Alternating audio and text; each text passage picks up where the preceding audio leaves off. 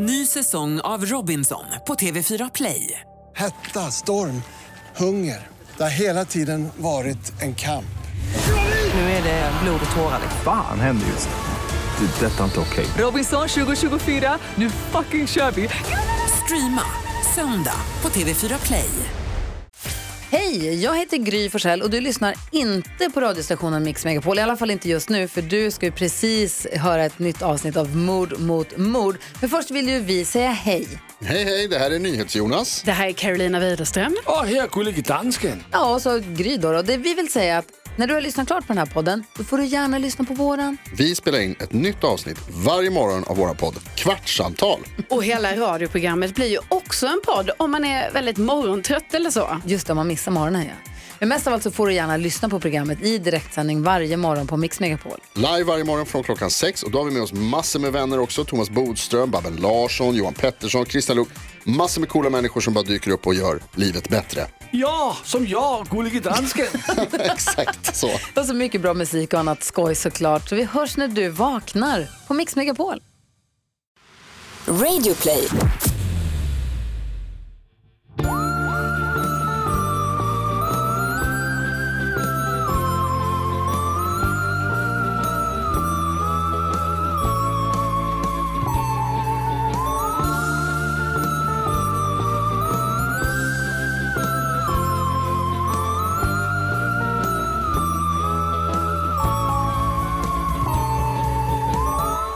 Välkomna till Mord mot mord. Om jag kände så när jag hade i mina hörlurar. Okej, sorry. Hej och välkomna till dagens avsnitt av Mord mot mord. Ja, Det här är vår Frankrike-vecka. det här är vår Frankrike-vecka. Anna Alltså- Sandell som är jag och Karin Londrea som är du som driver den här podden Mord Välkommen mot mord. till vår Frankrike-vecka. Vi ska till Paris. Av, Samtidigt. av olika anledningar. Samtidigt, olika anledningar. Och utan att veta om det. Alltså Okej. från början. ja, Mm. men gud. Vi är så synkade. det är ju bara Våra mens är synkade, Våra våra, Parisresor är synkade. Ja, våra där. finnar är synkade. Eh, och sådana saker. Sådana saker. Eh, exakt, du ska dit med Oscar. Ja. Jag ska dit för att fira min bror. Så kul. Och min bror har så himla svårt att förstå att ni inte vill vara med oss hela tiden. Men vi vill vara med er, men inte hela tiden. Nej men jag vet, jag försöker förklara det här för honom. Jag bara, nej nej alltså Anna och Oskar åker bort för att typ vara lite själva. Alltså häromdagen så pratade jag med med Chris som är eh, Eriks kompis som också ska med. Och så pratade vi om att vi ska köpa present till Erik. Och så hade vi present vi skulle köpa här och så var jag så här, hur mycket ska vi swish- swisha typ? Han bara, ja men hur många är vi? Jag bara, men det, vi är ju fyra. Det är jag och Marcus och Chris och hans tjej Hanna. Han bara, men vad hände med Anna och hennes kille? Jag bara, men de är inte med. Men vi har med oss en egen present. Det är det, Erik, du kan vara lugn. Du kommer att få en konstigt födelsedagspresent. Att Erik har bestämt att ni ska fira hans födelsedag. Det är så himla gulligt och så himla inkluderande. Ja det är det verkligen. För han hade ju också bokat bord till er. Så himla jag gulligt. återigen förklara att jag bara, vi kommer möta dem och kanske dricka lite vin och ha det härligt. Ja. Men de är inte med på vår gruppresa.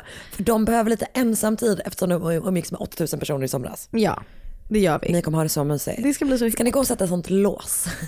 Eh, nej, det är typ det mest tacky jag kan tänka mig. Om jag sårar någons känslor nu som har gjort det, I I don't even apologize. give a fuck. Nej, men det kommer vi inte göra. Gud vad roligt. Vad jag hade, tänk om Oskar kommer, alltså ni sitter på käkar middag, Ja. så bara ger Oskar dig en ask. Du tror att han ska fria. Nej. du öppnar, det är ett lås. Då skulle jag börja gråta. Då, det är då du kommer till oss. Ja. Sådär Oskar, du får ta den här hänglåset.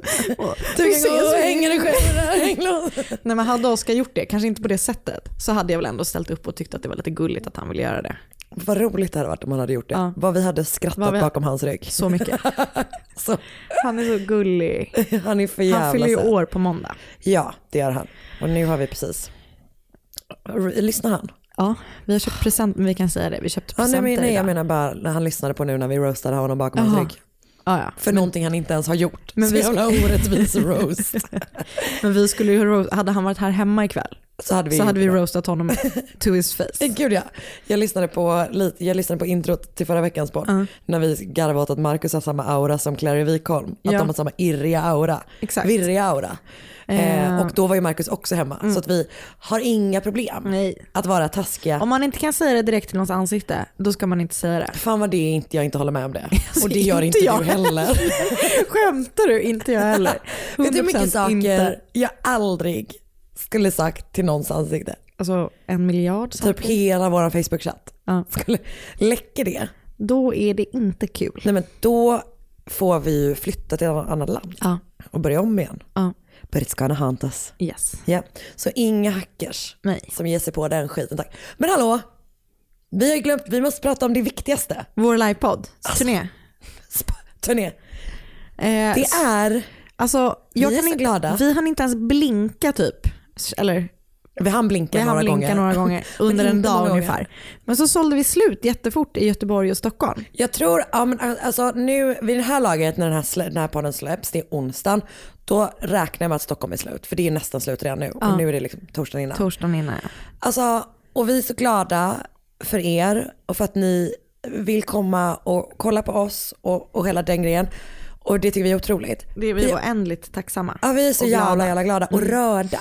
Och framförallt också hur snabba ni var på att börja organisera era förfester. Alltså vår Facebookgrupp, Nej, men det är det mord podcast, finaste det är den finaste gruppen i, Norden. i hela Facebook-sfären. Ja, det, det är sant. Jag, jag, jag, är inte så ak- jag är inte aktiv så många andra grupper, Nej, men oj vad fin den här ja, den är. här är så fin. Mm. Men peakfin för mig var när, undrar om det var Nor- Norrköping var det, Mm. när det var en person som bara, nu har jag lagt en karta Ja, det har inte jag sett. i eh, Facebook-eventet så att de som kommer utom Socknes både hittar till stället där vi har tänkt att vi kan ha förfesten och till stället där livepodden är. Fan vad gulligt. Ritat ut på en karta. Mm. Var det nära, var förfesten nära poddstället? Jag tror det. Alltså de jag vill inte ha några sena ankomster. Men för det, verkligen. Men för det man inser är ju att våra lyssnare till stor del är som du och jag. Förutom att vi aldrig hade klarat av att träffa främlingar Nej. på en bar. Det hade gjort, gjort oss Jag har en nejlika i knappnålshålet. Vad tycker vi att de ska ha för att de ska hitta varandra? typ det eller? Kul, kul när de har ett sånt diadem med en kniv i huvudet. Eh, hade vi sålt merch innan, som vi ju kommer lansera på eh, turnén, Ja. så hade de kanske kunnat ta på sig sina snygga mord mot mord t-shirtar eller sina snygga mord mot mord totes eller vad det hade kunnat vara. Ja, men de kanske eh, får ha det på efterfesten. Det jag skulle säga var att jag känner väldigt mycket med dem för att de är organisatörer. ja, jag vet. Jag tänkte jättemycket på det också. Att du, Älskar er alla För- där ute. Eh, men också hur mycket eh, även du är sån var att jag garvade så jävla mycket åt häromdagen. När du skrev så här, jag, jag har kollat lite på tågförbindelse till Kalmar. Då trodde jag så här, då, för då var jag på väg att säga så här, men jag bara men Hampus som ju eh, Ordnar- proddar vår- vår turné. Vår manager. Bara, han bara, åh nej, har jag ansvar för er hela tiden nu? Men som gör hela turnén. Alltså jag, jag trodde att jag var, jag var på väg att säga så här, men Hampus bokar våra resor, du behöver nog inte tänka på det. Nej, nej, då var det lyssnarna du var orolig för. De skulle kunna åka till Kalmar. Ja, för dit kommer man ju. Men jag ville kolla hemförbindelsen. Men i och med att tågen inte går så sent så vill jag nu istället flagga för att man kan samåka. Ja, eller, eller skaffa en partner. Eller om man har en partner. Ja. Så kan man få... Eh, Skjuts. Ja, Ja, jag tänker att det borde gå sådana eh, mord mot mord partner eh, liksom taxibilar. Alltså, alltså att Någonting. de kör helt enkelt. Samordna det också hörni, ni som inte bor i någon av städerna. Ja. Vill vi ju säga att där det fortfarande finns kvar, Ja. i, i dagsläget då torsdag den eh, 19 oktober eller vad det är. Ja. September är det, september. Eh, om det inte finns biljett i er hemstad så kan man ju faktiskt åka. För, exakt, för att ehm, det vi känner så här. Om man är i Kalmar, var kan man åka från? Flen, är det ett ställe? Eh, jag kollade Växjö, Växjö är bra. en dryg timma.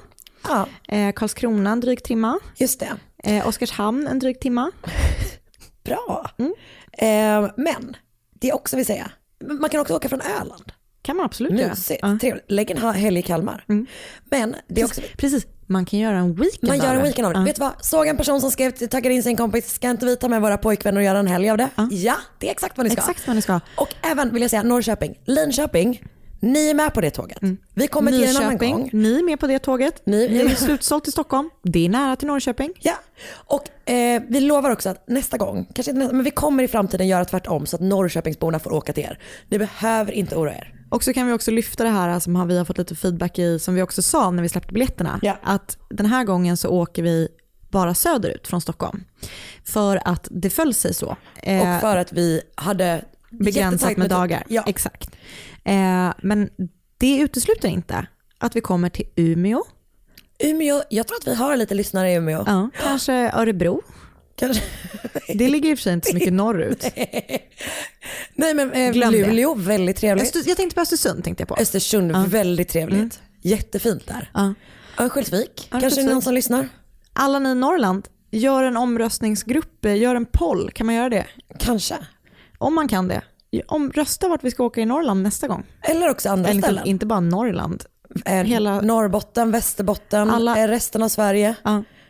Säg till. Säg till. Vi- Your wish is our command. Vi är mobila. Eh, och även vill jag också säga, Ja. vi måste väl ändå slå ett slag för din gamla hemstad Lund. Lund. Hörni, Åk till Malmö. det går så fort. Det är typ en kvart Säkert. eh, med det Öresundståget. Går Just det. superfort. Super, superfort. Går hela natten. Går hela vägen hem. Man kan ha en utekväll i Malmö. Exakt. Hur trevligt? Kanske med oss. Kanske med oss, man vet inte. Vi får ju se hur skakade vi är under alla de här dagarna. Vi kommer ju vara djupt skakade. Ja. Så vi behöver er där, är det vi säger. Men också, eh, men nej, jag glömde bort vad jag säga. Gud, Det händer för mycket. Just nu känner jag, alltså, jag är så liksom pirrig. Mm, jag vet, otroligt. Men Det där var, det där var, om det där hördes in i micken så var det inte jag. det var jag, förlåt. Mm. Och det, om det inte hördes så kan ni bara undra vad det var. Det var inget snacksande i fjärran i alla fall. Ehm, jo, vad fan var det jag skulle säga? Jo, jo, också, idag är det landning när det här kommer. Köp biljetter. Köp biljetter. Ge bort den i present. Gud, ge bort dem i present. Mm. Ta med mys- din nya dejt på en mord mot mord-podd. Gillar han inte oss? Så gillar han inte han- dig. Nej, det var inte det jag skulle säga. Det gör han säkert. Eller hon. Ehm, jag sa, om hen inte gillar oss Ja. så kommer det inte hålla. För du älskar oss, hoppas jag. Och vi, Och vi älskar dig. Vänta, oj, innan vi, jag har en grej. Ja. Som jag bara, som vi har snuddat vid du och jag, men som alltså i vår egen privata sfär. Ja. Eh, hur bra är andra säsongen av Over My Dead Body? Oh my god, jag lyssnade färdigt. Alla, de fem första avsnitten lyssnade jag på en dag. Ja, alltså det är så bra. Det är så jävla bra. Och första säsongen var också jättebra. Det är så här är så podden Over My Dead Body. Ja. Första säsongen var bra. Den andra säsongen, alltså det är den typen av eh, otroligt Mm. liksom, podcastjournalistik. Fy fan vad bra det är. Ja, det är så så bra. bra berättat. Det handlar alltså om två huvudkaraktärerna är två personer som på olika sätt jobbar med uppfödning av typ tigrar. framförallt. Vildkatter typ. Ja exakt. Och de eh, tycker inte om varandra. Ja, Den är så sjukt spännande. Och den ena personen heter Joe Exotic, har du sett bilder på honom? Nej. Wow. Jag har redan gjort en väldigt tydlig bild av hur han ser ut i mitt Ja, huvud. och jag tror att det här minst överträffar det. A Så att det är mullet. verkligen bara, ja, a blonde mullet, eh, lever kattnära, eh, kanske typ så, har eh, eh, ingen tröja på sig. Alltså han ser ut som liksom sinnebilden av så redneck America. Ja. Och just när man inte trodde att den här historien kunde bli konstigare Så blev den blir den konstigare om och om igen på ett helt galet Ja, sätt. den är helt, den är helt otrolig. Ja, så den behöver ni verkligen. Okej, nej, jag trodde faktiskt han var mycket eh, spädare i kroppen. Aha. Ja, Ha. okej. Ja, ehm, den är skitbra. Så lyssna på den. Mm. Det var ett tips. Det var länge sedan vi tipsade om någonting. Nu har vi tipsat någonting. Ska vi eh, också nu tipsa oss om att eh, börja med den här podden? Ja. Ja. Eh, Refunder är en webbaserad tjänst Nämen, som nämen, nämen. eh, hjälper dig att nätshoppa billigare. Exakt. Eller det det är är ju att du, du får tillbaka riktiga pengar när Exakt. du gör ett köp. Det är din digitala eh, shoppingvän. Bankman skulle jag säga, det är det inte. Det är det absolut inte. Men när du väl shoppar, varför inte göra det och få tillbaka pengar? Det låter ju, låter ju soft. Och som Mord mot mord-lyssnare så kan man gå till refunder.se slash mord mot mord. Och, så går man medlem där. där. Ja. Och sen så köper man för minst 200 kronor inom två veckor och då får man ett gratis skal från Ideal of Sweden. Så himla bra. Så pengar tillbaka, eh, du får ett skal på Mm. köpet och du stöttar oss i det vi gör här. Ja, men innan vi säger hej då för, För- att för fortsätta i podden så ska vi också säga ladda ner Refunder-knappen. För den kommer underlätta hela den här processen när du väl har kommit igång och blivit medlem där på refunder.se mord mot mord. Och då kommer den hjälpa dig att hitta de bästa sidorna där du får mest återbäring. Så du får tillbaka pengar. Hej!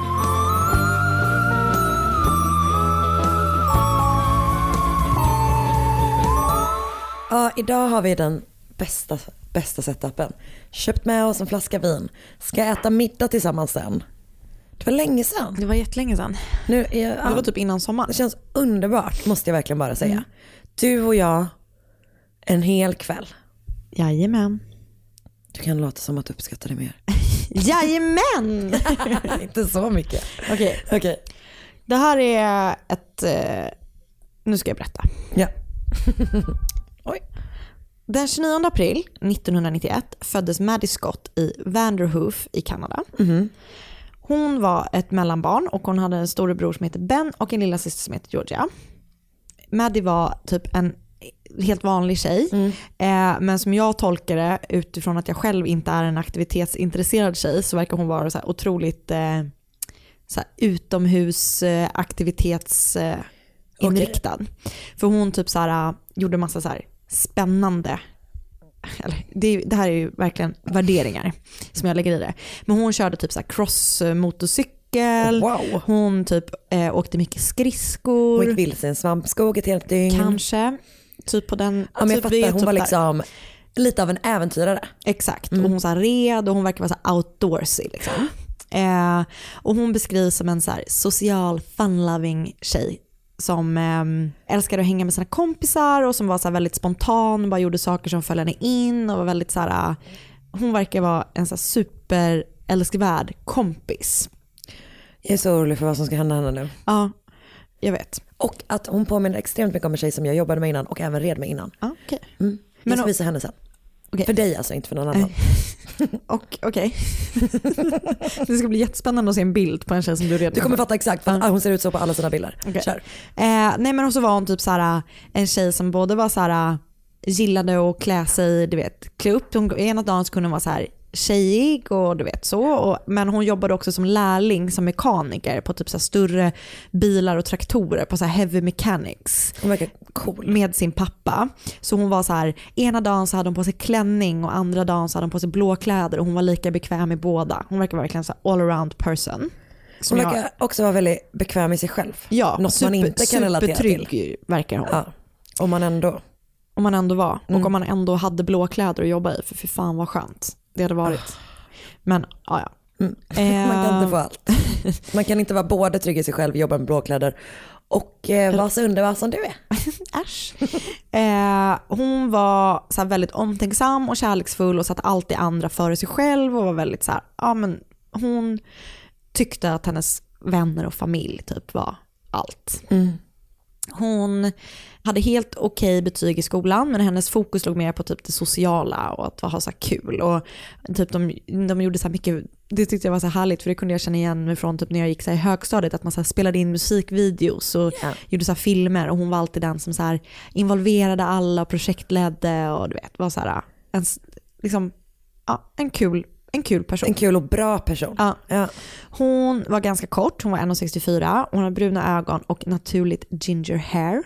Och eh, hon hade så här många hål i öronen, vilket var min dröm när jag var liten. Hur många fick du? Ett i varje öra. För jag har i alla fall två på ett ställe. Jag vet inte var. Eh, Ett har jag i varje öra. Oj. Men min barnflicka hon hade typ 20. Så här. Tyckte du hon var cool då? Så cool. Ja. Maj hette hon, hon var finlandssvenska. Eller är. Ehm, och så hade hon en näspiercing. Maddie då, inte Maj.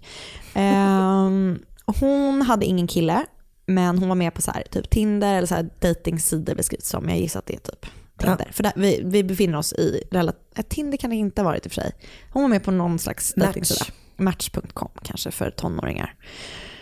Eh, och hon så chattade med olika killar där och det var någon som hon var lite mer intresserad av eh, men som inte liksom, var intresserad av henne och andra som var intresserade av henne men som hon inte var intresserad av. Som det är ofta i datinglivet. Ja, Typ hela, vidrigt. alltså det värsta som finns. Ja. Varför är man alltid kär i någon som inte är kär i en tillbaka och varför är alltid någon kär i en som man absolut inte är kär i tillbaka? Nej, jag vet. Förutom nu då, för jag är jättekär i Oscar och han är jättekär i mig och du är jättekär i Markus och han är jättekär i dig. Det är okej. En dag, Det är okej. En dag trillar polletten ner. En dag ska Markus bli kär i mig. Det var precis det jag menade när jag sa en dag. Jag vet. Okej. Ehm, Okej, nu har jag skrivit, jag skriver så konstigt när jag skriver mina manus. Nu Jag jag vet, men jag gillar det jättemycket. Nu jag ska gillar jag när du bara säger hur du skriver. nu ska jag berätta om Maddie. Det har jag precis gjort.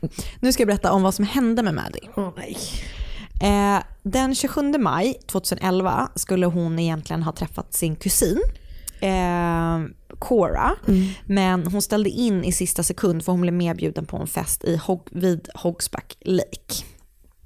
Och det var liksom inte helt olikt henne att ställa in med så kort varsel i och med att hon ofta var så här, men det där låter kul, jag hänger på typ. Vilket man ju kan störa sig på med människor som är, man bara gör Jag- det man alltid fyller in. jag är så Faller sig här- in. Men det är ja. också härligt. Jag är mer så här, eh, jag kommer inte, jag vill vara hemma. Ja, jag med. Och jag har, men jag ljuger också om vad jag gör så att ingen för jag har den Verkligen. goda smaken att bara eh, inte säga till, an- till någons ansikte. Det är bra. Men eh, man vill ju vara så spontan och bara så här, ja men det där låter kul, jag hänger på. Men det är också man hatar sådana kompisar som är så här, okej nu dök det Jag upp hittade någonting något roligare. bättre. Nej nej, det är ju vidrigt. Men hennes kusin var i alla fall verkar vara fine med det. Ja, Så det, alltså, det är man- mellan dem. Så länge man omger sig med sådana personer och man är som själv tänker Ja, jag. Alltså att exakt. folk är liksom okej med det. Man, man måste veta vad man får. Ja. Eh, men så istället för att träffa Cora då så åker hon på den här festen med sin kompis Jordi. Och Jordi och Maddie hade blivit bra kompisar eh, när Jordi flyttade till Vanderhoof 2007. Men det verkar som att liksom så här, de var typ inte jättetajta under hela skoltiden utan det verkar som att så här, du vet, en snabb vänskap som sen typ eh, liksom, svalnade När man lite. nästan blir sorts kompiskär. Exakt. Så, Eh, men de var ändå polare för de åkte till den här festen de två. Och det var inte så jättemånga andra kompisar till dem, tror jag, som åkte dit. För det liksom låg lite off sådär. Men det var folk de kände. Men det var de två som åkte dit ihop i alla fall. Och de planerade att tälta där. Så de tar med sig tält och du vet så här, åker och det ska bli kul och så.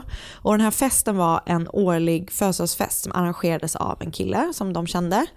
Eh, och inbjudan eh, till festen hade gått ut via ett Facebook-event och det var typ 50 attendings. Och jag vet inte om alla planerade att tälta där men det var liksom på typ en så här eh, campspot. campspot. Eh, så de, gjorde, de var så här, men vi tältar i alla fall. Eh, så de dyker upp där festen ska vara, fixar med sitt tält och sen börjar festen.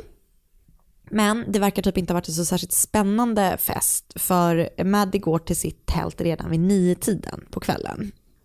Och liksom typ hänger där själv. Men så runt midnatt så dyker hennes kompis Jordi upp i tältet. Och där finns det två olika stories. Eh, det ena är att hon har bråkat med sin pojkvän och det andra är att hon har så här trillat in i den så här bonfiren som är på, eh, alltså inte allvarligt, men hon var, typ jätte, hon var tydligen jättefull liksom den kvällen. Ehm, men hon är i alla fall så här, jag måste åka, jag är full typ, jag, jag kommer åka hem nu.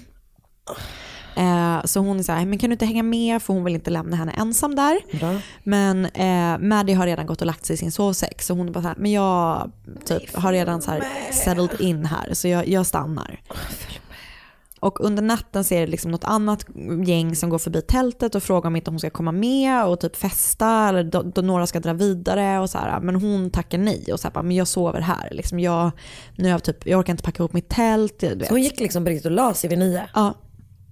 Och man vet ju inte, eller jag vet inte om det typ har hänt någonting som har fått henne att gå och lägga sig. Men hon har i alla fall dragit sig undan från festen och vill liksom inte komma upp.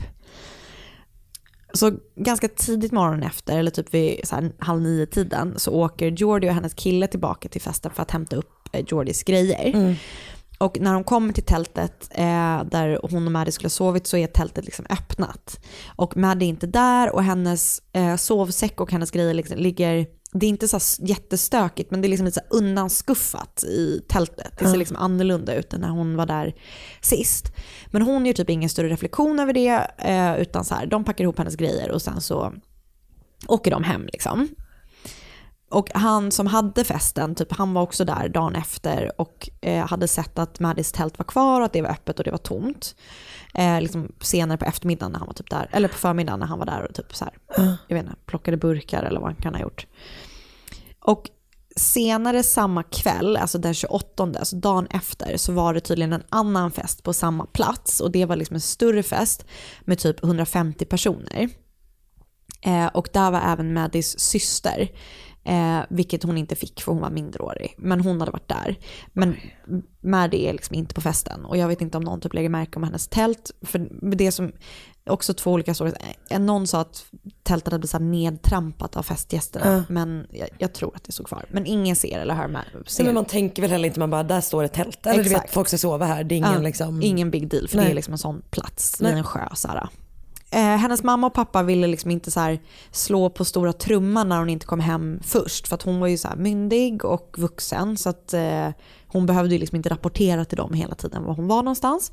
Men när ingen hade hört från Maddie liksom på två dagar så var de så att de bara okej vi måste typ ändå åka och kolla där vid sjön för att se vad som har hänt. Ja.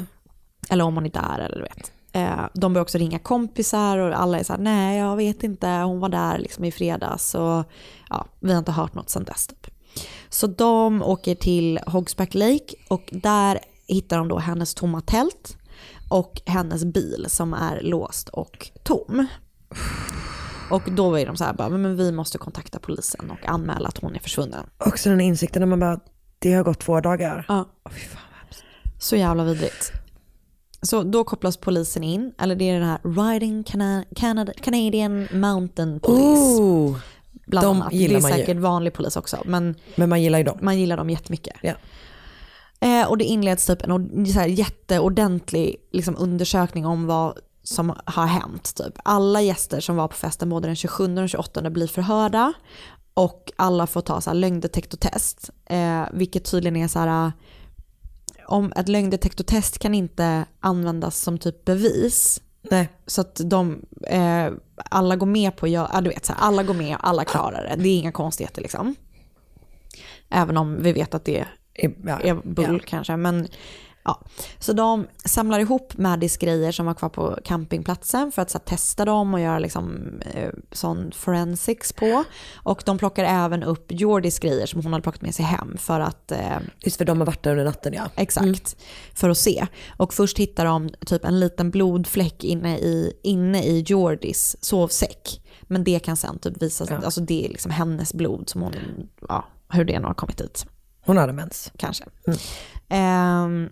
Maddies familj anlitade också en privatdetektiv som så här gjorde lite egna undersökningar men ingenting leder någonstans och ingen har sett någonting, ingen har hört någonting. Det finns inga tecken på liksom, någonting. Hennes mobil och hennes nycklar saknas. Men den är avstängd, det går liksom Ja, inte att nej, spåra någonting. man kan inte hitta någonting. Liksom. Det är så sjukt med de här fallen och så jävla obehagligt när det är som att en person verkligen går upp i Går upp i rök. rök. Att Alltså det inte verkligen. finns någonting. Ja, gud. Okej. Eh, och de så här, hon har inga så här kända fienden som liksom hade kunnat tänka sig att så här, vilja göra Det någonting finns inget vidrigt ex liksom. Nej. Och eh, det var ju inte något så här tecken på att det hade varit så bråk i tältet och hon hade ju tagit med sin mobil och sina nycklar. Så allting är liksom bara weird. Men de är ändå ganska säkra på att det liksom har varit så här foul play. Ja. Ehm, så man söker överallt efter henne, där liksom runt i det här området. Man liksom så här, söker i sjöar, man söker typ i alla skogar. Det är så här jätteavancerade eh, skallgångar. Ja, du vet, you name it. Och det var så här människor, helikoptrar, de sökte med värmekameror typ när, på morgonen så när marken är kall. De hittar ingenting. Eh, och man du vet, startade en kampanj som var så här Find Maddie, de samlade in pengar, du vet.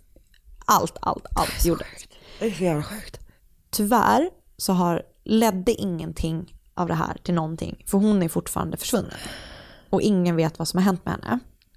Men det man tror, Vänta, Eh. fortfarande to this day. ja.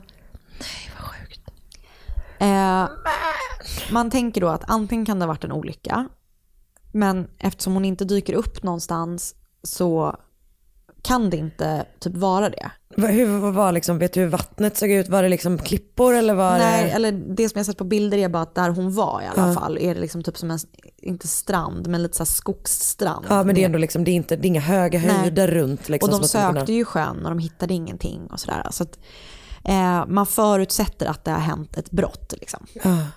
Någon måste ha tagit med sig henne därifrån. Ja. Liksom. Det, men det finns ju inga eh, tecken på våld. Och det finns, du vet, hon har tagit med sig sin mobil och sina nycklar och sådär. Det är så jävla konstigt allting.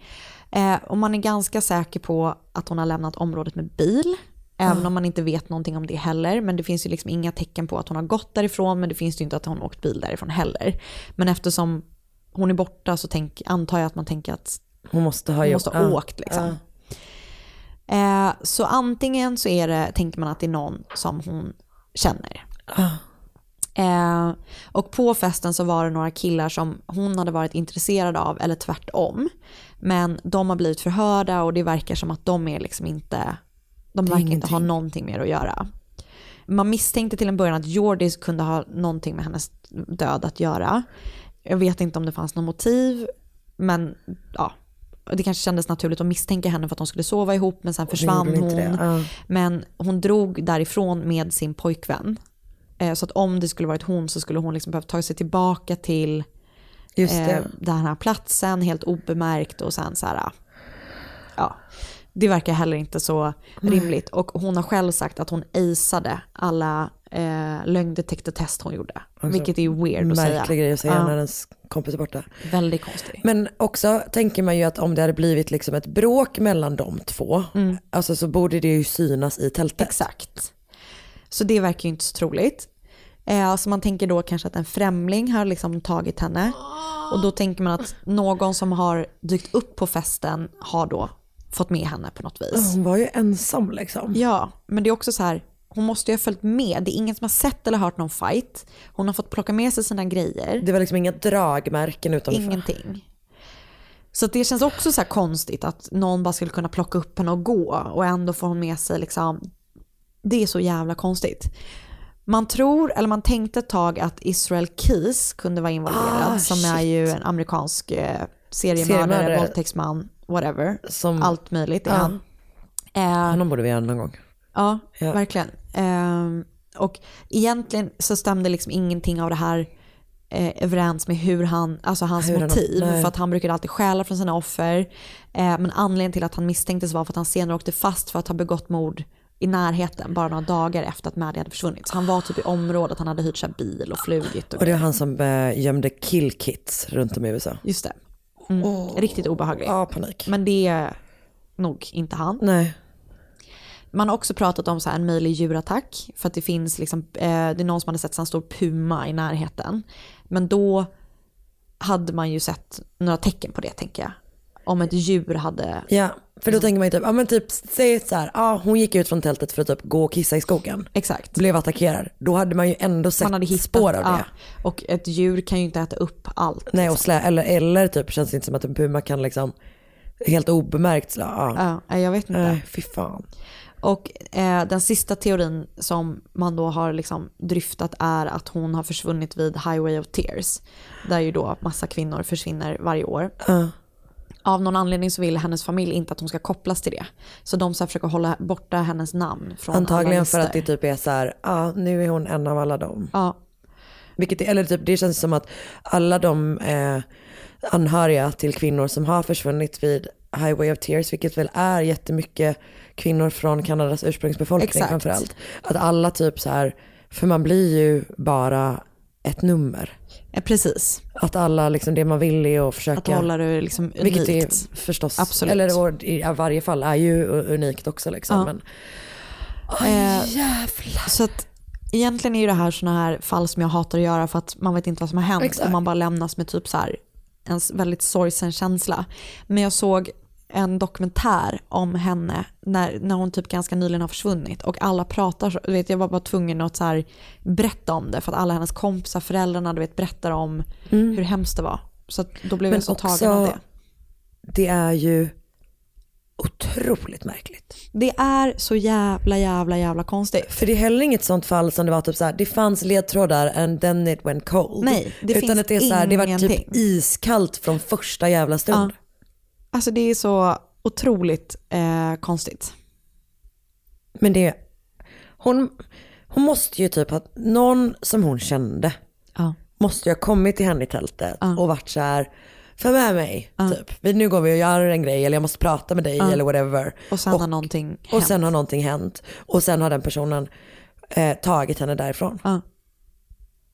Alltså för som du säger, hon har fått med sina saker, man märker ingen, det finns, syns, syns inget bråk in Nej. i tältet, då måste det ju varit någon hon kände. Eller liksom så.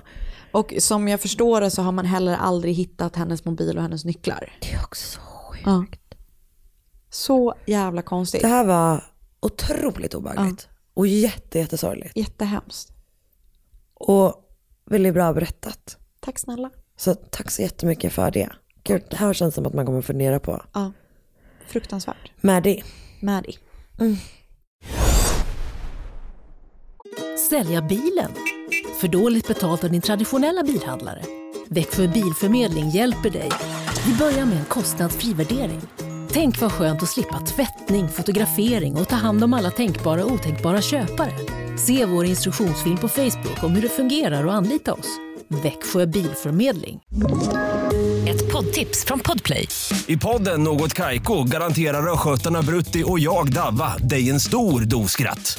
Där följer jag pladask för köttätandet igen. Man är lite som en jävla vampyr. Man har fått lite blodsmak och då måste man ha mer. Udda spaningar, fängslande anekdoter och en och annan arg rant.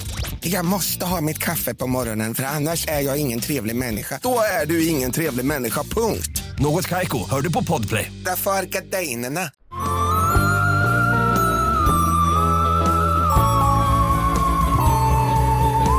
Är du med? Jag är med. Så jag, jag vet inte om du såg det tidigare i veckan. Men jag eh, efterlyste en sak på min Insta-story. Jag såg. Och det jag efterlyste var ju då att det var, jag, kom, jag bara fick en sån, jag bara, det var någon i mina DMs som tipsade om ett fall som lät som morden i Midsommar. Gud vad härligt. Och då ville jag ehm, veta vart det var. Ehm, så att jag eh, efterfrågade det och fick också svar. Så det gjorde mig väldigt, väldigt glad och nu ska jag göra det här fallet. Och eh, tack snälla till eh, Ingrid som hjälpte mig. Ingrid jobbar på Karlsson, ska köpa, skicka te till oss. Gud vad härligt. Så vi klarar hösten. Jättefint namn. Eller hur? Ingrid eller Karls. Ingrid. Jag ville döpa mitt framtida barn till Ingrid. Men så döpte min kusin sin dotter till Ingrid. Så det var God lite damn it cousin. Ja, fy fan. Man, hade du sagt innan? Nej. Säkert. Och han fick också barn typ åtta år före jag någonsin kommer få barn. Så att han får väl ta det. Typiskt. Okej. Eh, Så jag ska börja med den här konstiga, konstiga historien. Och det mesta kommer från typ nyhetsartiklar. Ganska mycket independent. Jag länkar alla. Så, så Peter Farquhar. Okej. F-A-R-Q-U-H-A-R. Jag tänker på han, vad heter han i Family Guy? Quahog. Quahog. Nej, eh, Quagmire. Quagmire. Lite så. Eh, han var författare, akademiker och lärare. Föddes i Edinburgh den 3 januari 1946 och pluggade först i London och typ var runt lite grann innan han då började på Cambridge. Okej. Och det var där Smart han, guy. Ja, verkligen. Eh, det var, han började läsa engelska där. Eh, och efter skolan så började han undervisa i just engelska. Först på Manchester Grammar School, sen på Stowe School. Och sen så senare i sin karriär så höll han typ enstaka klasser på University of Buckingham. Jag vet. Eh, Peter var otroligt omtyckt. Eh, bland, alltså han beskrevs som så här av sina elever och kollegor som typ en person som du vet, men han hade så otroligt sätt att typ ta sina elever. Alltså de, han liksom hade, förstod dem så himla bra liksom. Han fick liksom de här pojkarna då som han undervisade, till- åtminstone till en början, sen tror jag att det var både pojkar och flickor, eller när man är på universitetet är man ju vuxen. Kvinnor, pojkar och kvinnor. Nej, gud vad det är vad det är på universitetet. absolut. Pojkar och kvinnor. Ni förstår. Men han blev liksom som en fadersfigur för typ ganska många av sina elever. 2010 så släppte Peter sin bok Between Boy and Man. Och den handlar om en lärare som försöker hantera sin homosexualitet i kombination med sin starka kristna tro. Alltså den Okej. liksom så här, avvägningen där. Och det är inte jättesvårt att se kopplingar till Peters eget liv i bokens tema. Han var eh, homosexuell, eh, eller bisexuell, men, vad, men den relationen jag känner till att han har haft med en man i alla fall. Han var också djupt kristen. Och han hade till och med tidigare så här funderat på att bli präst. Jag tror att både hans pappa och hans bror var någon Okej. slags präster typ. Och kyrkan var liksom en så jättestor del av hans liv. Två år efter, ehm, två år senare, 2012, så publicerades hans andra bok och fem år senare, 2015, kom hans tredje bok. Och den hette A, A Wide Wide Sea. Men den skrev han redan 1997. Men pub- den publicerades för att två elever på, liksom, eh, på Buckingham, alltså University of Buckingham eh, råkade hitta det här handskrivna manuset. Och typ läste det och var så här, bara, det här är otroligt, du måste få det utgivet. Så att det... Gud vad härligt. Ja, eller hur. Och de här två pojkarna, eller killarna, hette Benjamin Field och Martin Smith. Och att Peter råkade träffa på dem kommer att påverka hela hans liv och i slutändan också hans död. För 2013 så inleder Peter en relation med Benjamin. Och Peter är alltså inte typ Benjamins lärare här, eh, utan jag tror att han är pensionerad, men har åtminstone inte honom verkar det som. Och eh, Benjamin är född kanske 1990, 1991, något sånt. Så att Ganska stor det åldersskillnad. är ganska stor åldersskillnad, exakt. Benjamin har dock också väldigt här, starka band till kyrkan, för både hans pappa, Hans pappa och bror. jag vet, ja, hans pappa och bror är det som, jag tror Kanske, absolut, kanske Petrus också. jag tror verkligen, verkligen att jag hittade på det. Men jag vet inte, det är ganska många olika Låt oss- låt oss leva i ovisshet. Ja, verkligen. Eh, och Benjamin jobbar också själv då, vad, som, vad jag tror kallas typ kyrkovärd eller kyrkvärd Ja. någonting. Så han är inte Det din- finns. Ja, men då är han det. Bra. Men Han- det är ju en frivillig sak. Att man typ ger ut Ja, biblar han och är sånt. en- Eller psalmböcker. Ja och- men exakt, men så han är liksom i, eh, i kyrkan, han liksom, det är en stark del av hans identitet. Han skriver också poesi och är då liksom också väldigt intresserad av eh, litteratur och sådär. Så, så de har väldigt mycket gemensamt. Martin Smith, eh, som då också är med, det är hans kompis, han är trollkarl, lite annan grej kanske, kan man tycka. Eller? Okej, så Benjamin och Peter inleder relation. Benjamin flyttar hem till Peter. Och i mars 2014 så genomgår de någon slags här förlovningsceremoni. Eh, och om eh, både ceremonin men också deras relation så skriver Peter i sin dagbok It's one of the happiest moments of my life. Gone are the fears of dying alone. Men problemet är då att Peter har liksom redan då börjat bli väldigt dålig. Alltså han är förvirrad, han glömmer typ så här bort var han har lagt saker och han dricker dessutom mer och mer. Så hans vänner börjar liksom vara så här, han är nog på väg att typ bli dement och dessutom alkoholist typ. Han är så här dåsig, han är virrig, han har typ svårt att hålla sig på benen. Alltså ju längre så här månaderna går, desto mer börjar han liksom få så här blåmärken och sånt för att han typ har trillat omkull liksom. Okej. Och han säger också till sina vänner att han lid- lider av hallucinationer och mardrömmar. Men samtidigt så håller de ju på med den här boken då, som sagt den kommer ut i, i eh, mitten av oktober 2015 kanske. Eller i mitten av 20, 2015 tror jag boken kommer ut. Eh, den här Wide Wide Sea, eller vad sa den hette. Och de, Benjamin och Martin har också då instiftat Farquhar Studies.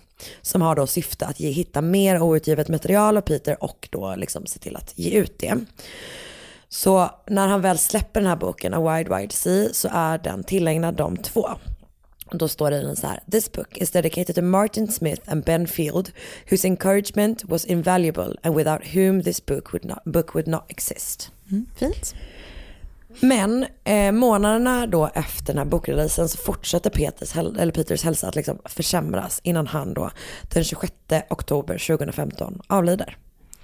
Och en månad senare så bekräftar då rättsläkaren att hans död var, jag vet inte om det var natural causes eller om det var en olycka. Det verkar liksom vara, stå lite olika typ, men det är i alla fall inget, man misstänker inga Nej. konstigheter i alla fall liksom. Och jag har också letat jättemycket efter vad det var, men det, alltså så här, vad exakt vad Mm. dödsorsaken var, men jag hittar liksom inte riktigt Nej, jag det. Eh, men jag tror att man typ tänker så här, ah, han drack väldigt mycket och ja. Trasig typ Ja kropp. exakt, kroppen höll inte Mm. ihop liksom.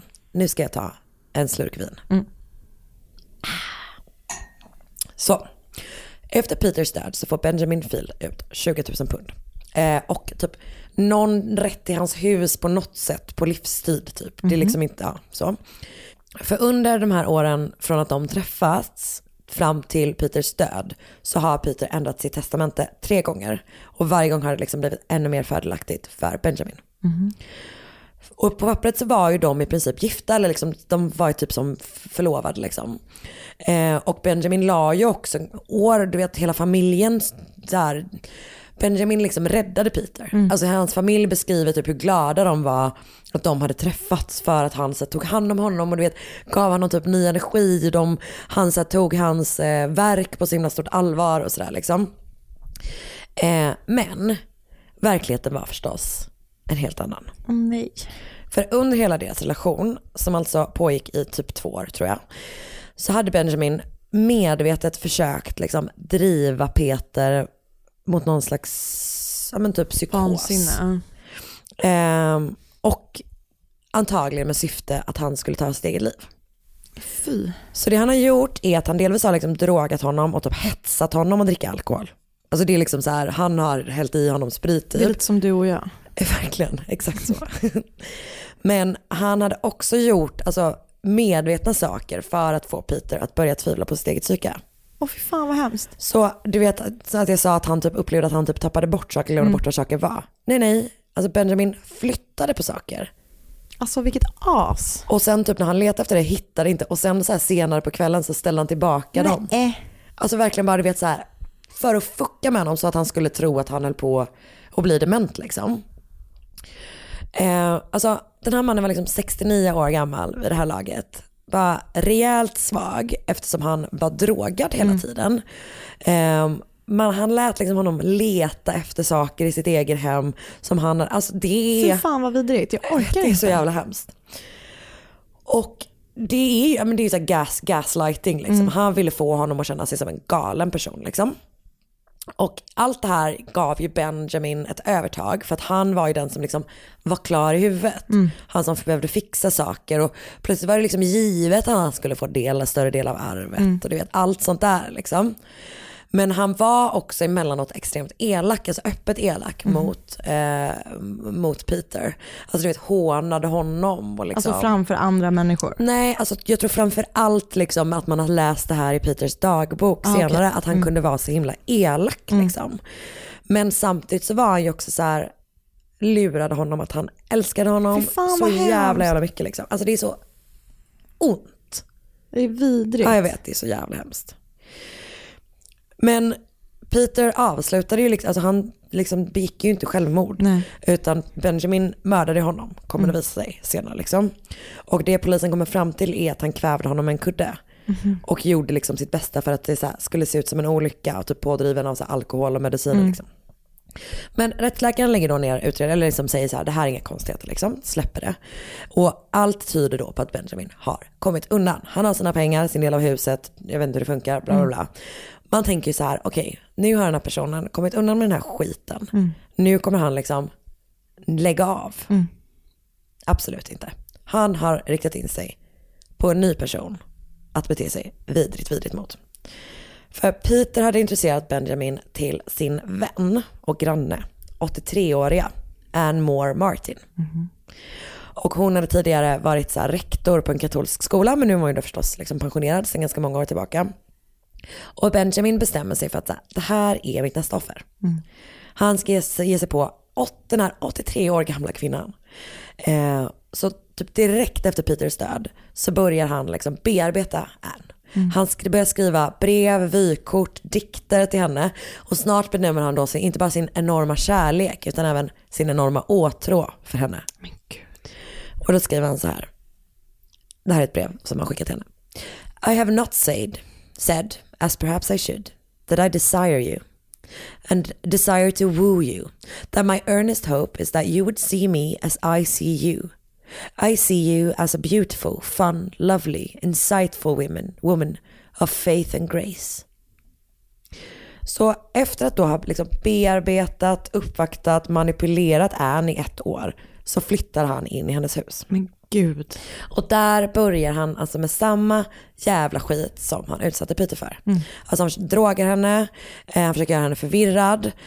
Eh, och en grej han gör är att han börjar, alltså han utnyttjar, för hon är också superkristen, han utnyttjar liksom hennes tro eh, för att förvirra henne. Mm. För det han gör är att han liksom skriver meddelanden på speglar i hennes hus Mhm. som ska vara liksom vara från Gud. Okej. Eh, så första meddelandet han skriver är All that you give him, he will return tenfold. Och så är det liksom ett kors. Mm. Och sen fortsätter han med sådana meddelanden. Han skriver också Your soul will proceed directly to heaven. Her soul to joy, his to perfection. This good you will can never be undone. Peace is yours in me, your Lord. Amen. Och hans sista meddelande är Pray for Ben. Ben loves you. Alltså vad fan. Anledningen till att man vet att exakt, alltså det här är exakt vad han skriver Mm. är för att den här jäveln, liksom, han gillar att dokumentera. Alltså sin tortyr Mm. som han utsätter de här människorna för. Så att han fotar liksom av alla meddelanden. Och man typ ser hans fucking jävla face i spegeln. Med dem. Alltså du vet, det är, så, det är så jävla ont liksom.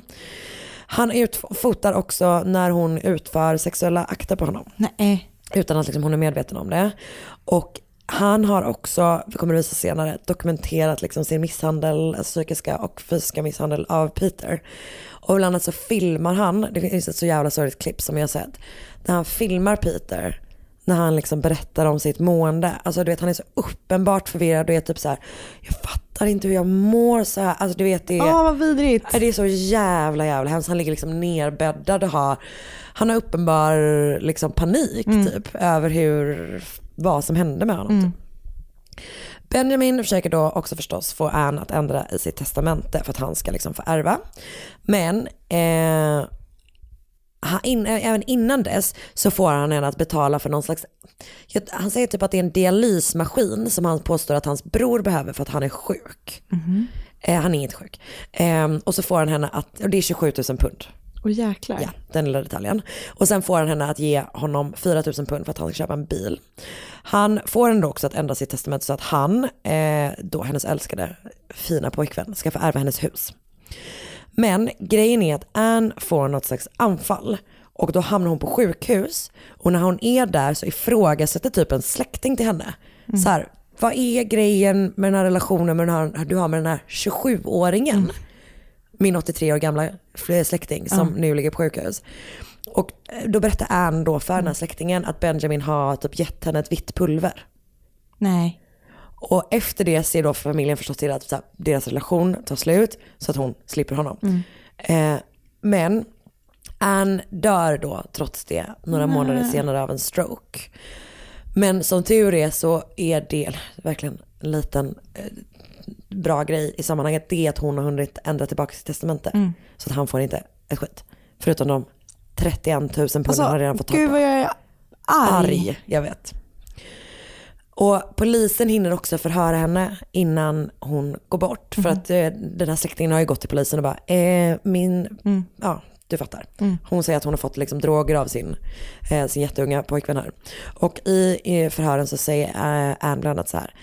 I wanted to support him all, in all the ways I could. I suppose I wanted to please and satisfy him. Nej. Och efter hennes död så fortsätter då polisen att liksom gräva i det här. Vem, vem är den här snubben typ? Och typ att hans förra partner dog, alltså det är ju typ två år tidigare. Det är jättekort tid liksom. Så man bestämmer sig då för att eh, ta Peter, Peters kropp från sin grav och liksom testa den igen. Och man börjar väldigt snart misstänka att Peter ligger då bakom hans död. Och att han har fått hjälp av trollkarlen Martin och eventuellt också sin bror, prästen Tom. Nej. Så de grips alla tre. Och när man får tag i eh, Benjamins dagbok så får man liksom, kan man läsa en del om hans fucking jävla huvud. Eh, för inte nog med att han då har en lista på typ 100 personer som han tänker att han skulle kunna göra det här mot. Där typ bland annat hans föräldrar, alla hans släktingar, typ någon gammal flickvän. Alltså du vet Alltså- liksom. Ja, nej. Panik. Japp. Eh, han har också en lista på sätt han skulle kunna mörda Anmore Martin och få det se ut som en olycka eller självmord. På listan står det så här. Electrical device, dehydration, stare, sex? Frågetecken. In the bath? Frågetecken. OD on her prescriptions, church tower, sleep, sleep apnea. Så han liksom bara så här Alltså- brainstormat lite grann. Alltså jag är så arg just nu. Japp, jag vet. Förlåt. Så Benjamin har då, alltså han har verkligen sett, det här kommer bli värre. Eh, han har verkligen sett hans, den här tortyren av Peter och Ann.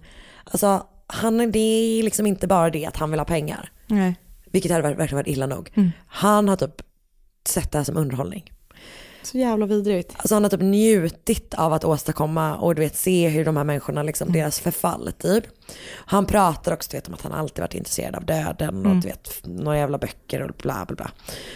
Eh, som utredaren Mark Glover från Thames Valley Police eh, säger, då till, eh, säger att, han säger att Benjamin Field hade fått pleasure and inflicting pain, torment and mental torture. Alltså, Han är också superarrogant. såklart. Ja. Det är ju en liten surprise. Han är ju övertygad om att han åtminstone inte kommer dömas för de här morden. Eh, på väg till rättegången, japp, alltså på väg i polisbilen som kör honom, eller hur de nu transporteras, men liksom det är polisen som kör. Eh, så sitter han med Martin Smith och bara, jag kommer komma undan det här. Alltså, as. Japp, och sen har han fått upp frågor om det på, i vittnesbåset. Liksom, bara så här, vad men, här, när du kom hit så för en kvart sedan, då sa ju du det här i bilen om att du skulle komma undan med det här. Eh, jag tror att han sa, I will get away with most of it. Och när han fick fråga på det, då sa han typ så här, han bara, ja, alltså, det jag menar är att jag inte gjort det, så jag kommer ju bli släppt. Man bara, fuck you dude. Okej. Benjamin Fields erkänner då sig skyldig till att ha manipulerat och drogat sina offer och till flera bedrägerier. Eh, men inte för att ha varit delaktig i deras död. Okej. Han bara, just det, för det har ingenting med det andra att göra. Nej. Så i eh, augusti i år så döms han trots det mot sitt nekande för mordet på Peter Parkware. Eh, liksom ovanpå de brott som han erkänt, vilket, vilket är fyra bedrägeribrott och två inbrott typ. Okej. Eller stöld eller vad det är. Men han döms inte för inblandning eller du vet så conspiracy to commit murder för Anne Moore Martin. För att hennes död var ju ändå naturlig. Alltså hon, han hade ju inte varit med henne på ganska länge och sådär. Eh, Martin Smith, trollkarlen, frias för inblandning i mordet eh, på Peter, på mordet och på Peter och för bedrägeri. Och det gör också då Tom Field, alltså Benjamins bror. Trots att han då har varit med och fått de här 27 000 punden. Han har fått de pengarna. Ja, jag tror att de kan ha delat, eller om det gick till hans utbildning eller det, vet, det, Ah, okej. det liksom har hängt ihop men han har inte varit sjuk. Det är Nej. typ någon sån grej. Så vad jag kunnat se då har Benjamin Fields straff inte fastställts än. Jag tror att eh, det kom 9 augusti i år. Okej. Och domaren eh, liksom vill ha en rättspsykiatrisk utredning så det tar väl lite tag. Men han sitter då fortfarande inne liksom i väntan Ja, på sitt bra. straff. Så eh, det här är, eller liksom anledningen till att, att som sagt att, att det blev det här fallet eh, är då att typ jag fick de här rubrikerna skickade till mig. Att de ville, så lyssna på det här Midsummer Murder avsnittet. Church warden and a, magician arrested over double murder of neighbors. du vet det är liksom en, så här, liksom en by på landet. Alltså det är verkligen, Fan vad sjukt alltså. men också hur kan man vara så Alltså, det finns få saker som gör mig så arg. Där pratade jag med min, jag var hos min mormor i söndags. Ja. Och då så var det någon, eh, tre typ 80 plus damer Ja. som hade blivit lurade. Nej, alltså. eh, för att de, det var någon som hade liksom utgett sig att ringa från Swish. och så hade de liksom you, Hur kan man vara Så så, hur- Hur kan man ge sig på gamla människor och bara vara så här, oj, du blev så upprörd så du hällde röven bredvid. Ja men tur att jag har på mig vinröd tröja. Bra. Nej men Nej, att man just Alltså, ger sig så- på gamla människor som typ inte vet och inte förstår och typ redan kanske så här tvivlar på sig själv för att man typ är äldre. Ja, exakt. Åh, Och alltså du vet så här, det, för både samtalet, jag tror att hon ringer till sin bank, Anne Mm. Martin, för att få ut de här pengarna. Och hon är verkligen så, hon bara, vi måste ha dem nu, han är jättesjuk, han måste ha den här maskinen hem. Alltså du vet det är verkligen så här. Sorgligt. och just det här klippet när Peter pratar om sitt mål, Mm. alltså det är, det är typ bland det, alltså av all jävla sorglig skit man, Mm. fruktansvärt.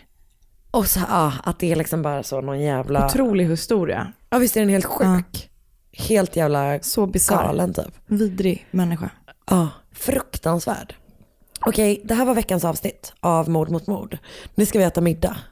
Och det kommer bli Det gott. ska bli, jag hoppas att det blir gott. Jag tror det. Det är från Linas matkasse. Ingen spons tyvärr. Ingen spons tyvärr. Ehm, Eh, tack för oss då Tack eller? för att ni ville lyssna. Köp biljetter. Ja, kolla vi vill så jävla gärna kvar. träffa er. Eh, följ dig på eh, Instagram, att Sandelanna, mig, att Karin Londre. Eh, Insta, nej, Facebookgruppen Mord mot mord En skaffall, podcast. en skaffall. Idag var det en som skrev till mig. Jag har alltid trott att det hette att. Alltså att, an, Sandel Anna. ATT. Så att de har haft problem att hitta oss. Snabel A. Snabel A. Snabel A. Tack så mycket, hej. Hej. Ett poddtips från Podplay. I fallen jag aldrig glömmer djupdyker Hasse Aro i arbetet bakom några av Sveriges mest uppseendeväckande brottsutredningar. Går vi in med hemlig telefonavlyssning och, och då upplever vi att vi får en total förändring av hans beteende. Vad är det som händer nu? Vem är det som läcker? Och så säger han att jag är kriminell, jag har varit kriminell i hela mitt liv men att mörda ett barn, där går min gräns. Nya säsongen av Fallen jag aldrig glömmer på Podplay.